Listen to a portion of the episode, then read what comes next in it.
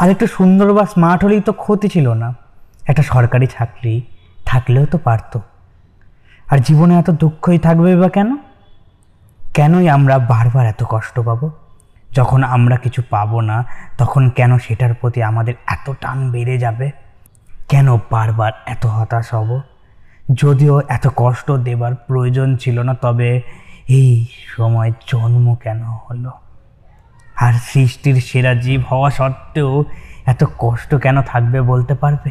এরকম হাজার প্রশ্নের ভিড়ে ও চারিদিকে হাসির বন্যা দেখা যায়, কিন্তু কজন বা প্রকৃত হাসি হাসে সেটা বোঝা দেয় হাজার কষ্ট নিয়ে যখন কাউকে বলা যায় না, বোঝানো যায় না, তখন হাসির মাঝখানে কষ্টটা লুকিয়েও হেসে হেসেও জীবন পার করা যায়। জানো কীভাবে? এটাই কি অভাগার নিয়তি, নাকি আমার জীবন? নাকি এটা গল্পের শেষ পর্যায়ে, যেখানে দাঁড়িয়ে থেকেও শেষ হয়ে যাবে। বিদায় বন্ধু, আবার দেখাবে এমনই একটা গল্পে।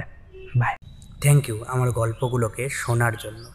যদি এই রকম গল্প আবার শুনতে চাও, তাহলে ফেসবুক ইনস্টাগ্রাম বা ইউটিউবে গিয়ে সার্চ করতে পারো at the rate IT Z M E K U triple A L it's me Kunal at the rate it's me Kunal search করলে কুণাল দাসের প্রোফাইলটা পেয়ে যাবে। সেই প্রোফাইলেই না, তোমার সব গল্পের ঠিকানা দেওয়া আছে।